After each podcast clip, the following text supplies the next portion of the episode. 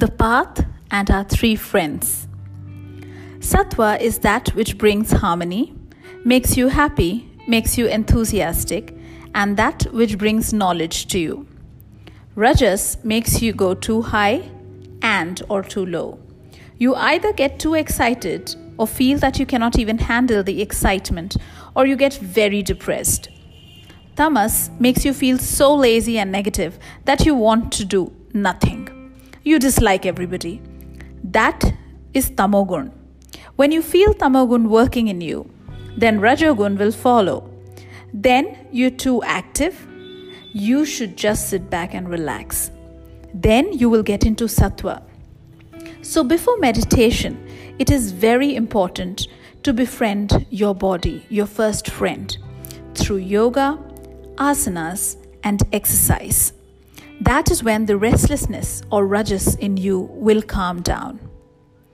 Using the breath to bring the mind to the present and to detox is the second friend. Breath is capable of helping us experience this.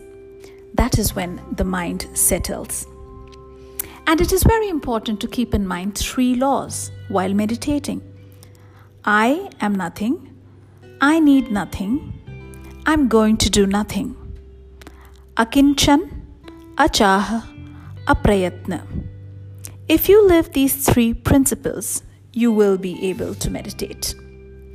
Meditation is not concentration. It is not thinking something. It is just relaxation. Meditation takes you inside and makes you realize that kingdom is God inside. Love is God. So for meditation, there are these three golden rules. I want nothing, I do nothing, and I am nothing. So our mind would say, what then are the advantages of this? Deep and continuous meditation roots out boredom. If you're unable to meditate because your mind is chattering too much, just feel that you're a little stupid. And then you will be able to sink deep into meditation. Meditation erases the impressions and improves the expression. Anytime you are confused and your mind is in conflict, the asanas at the body level will help. There will be clarity right away. All the conflicts and duality are cleared through yoga. Only sadhana or regular practice can help us annihilate the seed of negativity and the tendency for conflict in you. And who doesn't want that? It's good to meditate first thing in the morning, but there is no such rule. You could meditate anytime. And one more thing. When you have too many thoughts, don't try to chase them. Don't try to resist them. Just let them be. The good thoughts come to you, say, come on. When bad thoughts come to you, say, go, go. No, you need to be skillful. You should say, okay, come to all the thoughts. Let them come. They are more scared of you, so they run away. That is why, to begin with, it is good to do guided meditation with a teacher.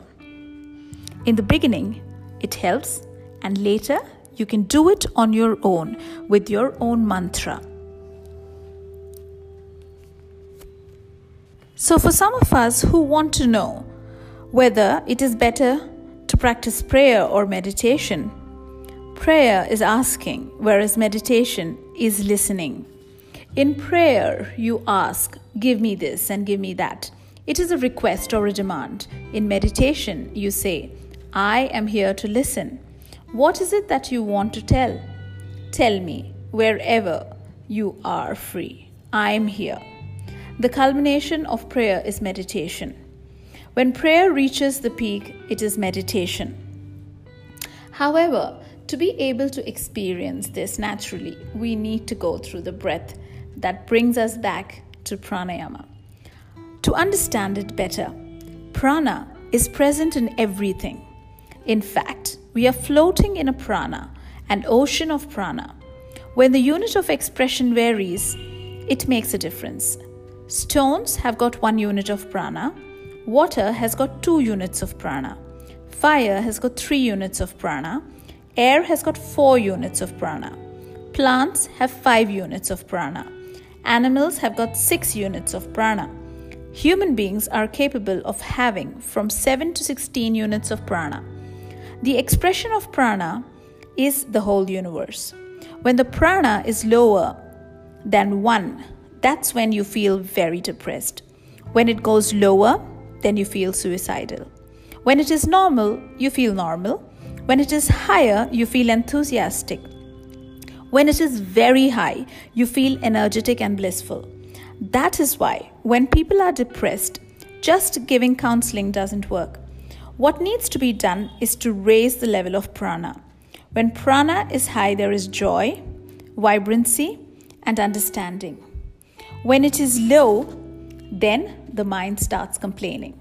There is depression and lethargy, and suicidal tendencies arise.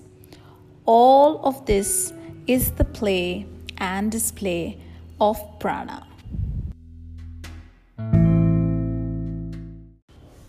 Dealing with the intangible. I never asked for this retrenchment, anger and frustration. I never chose this breakup, hurting and depression. I never asked for my passion to be in a loss, loss of confidence. ninety-nine percent of our life is governed by energy, factors and influences that we cannot see. Say ancient Vedas, the Indian texts, and quantum physics recently. If that's the case, how can we connect and align ourselves to this innate energy? To experience success in personal and professional spheres, how do we factor in losses, breakups, and hurts so that we don't go through the cycle of pain? So that we can avoid getting into depression or aggression? And how then can we heal ourselves out of it? How can this energy be harnessed to look deeper into oneself? These are the questions that every intelligent mind seeks answers for. Let's face it, life is not going to be as we all planned it. We wonder why, but don't know what to do about it. The seers of the past, rishis, or ancient scientists have given the answers in many texts. And fortunately for us, living masters share these secrets. That is why it is so very important to have a master in one's life. Like Gurudev Shri Shri says, even to be on the right road while driving, we need a G P S or guide. How then can we maneuver through life without one who knows it? In Srimad Bhagavad Gita, Shri Krishna says, "Yat pinde tat brahmande." What lies inside us is what lies outside in the universe. This has very deep implications, even on genetics, where it has now been proven that we carry the D N A of every being within us. In simple terms, if we learn to tune in, we will be able to create and live a life of exaggerated possibilities and joy. There is another quote I would like to share to complement the above. Maharshi Patanjali, the proponent of yoga, said, "Sata Dirgakala Nairan Satkara Sevite Drudabhumi," roughly translated as consistently and sincerely, with reverence, when practiced over a period of time, one does get established in the self. Here, it clearly indicates that this state of being with oneself is a practice towards the happening. For example, buying an expensive football does not make you Ronaldo. You need to sweat it out on the field, isn't it? Take any sports star, any award-winning singer, actor, a star chef, or any outstanding personality in their field. They have applied the Yoga Sutra shared above. Assuming this is to be true, how can we all apply this to our lives and tap the genius within? The answer here is meditation.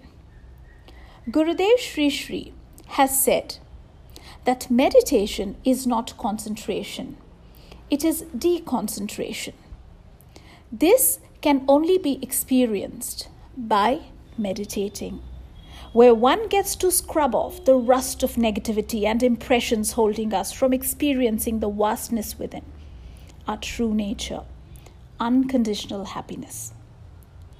To find luck, to find success, to find contentment, to find strength, to grow and move on, one needs to understand this phenomena and more so experience it. Learning meditation under a teacher gifts us the ability to tap into the vastness mentioned above. This strength also helps us pull through tough times and unfavorable situations. It empowers us the ability to influence the surroundings, heal ourselves of the pain we are unknowingly carrying, and free us from the patterns of small-mindedness. This gift is ours to cherish through our choice of meditation. As we pave a way for a new world post-pandemic, let us intend to tune in, as this is the best way out. After all, we could do with more peace and harmony. Our intentions and vibrations through prayer and meditation are the most positive influencing factors, breath being the tool to get there. Ending with a very meaningful quote, "Your reality is restricted by your imagination." May peace be yours. Om Shanti.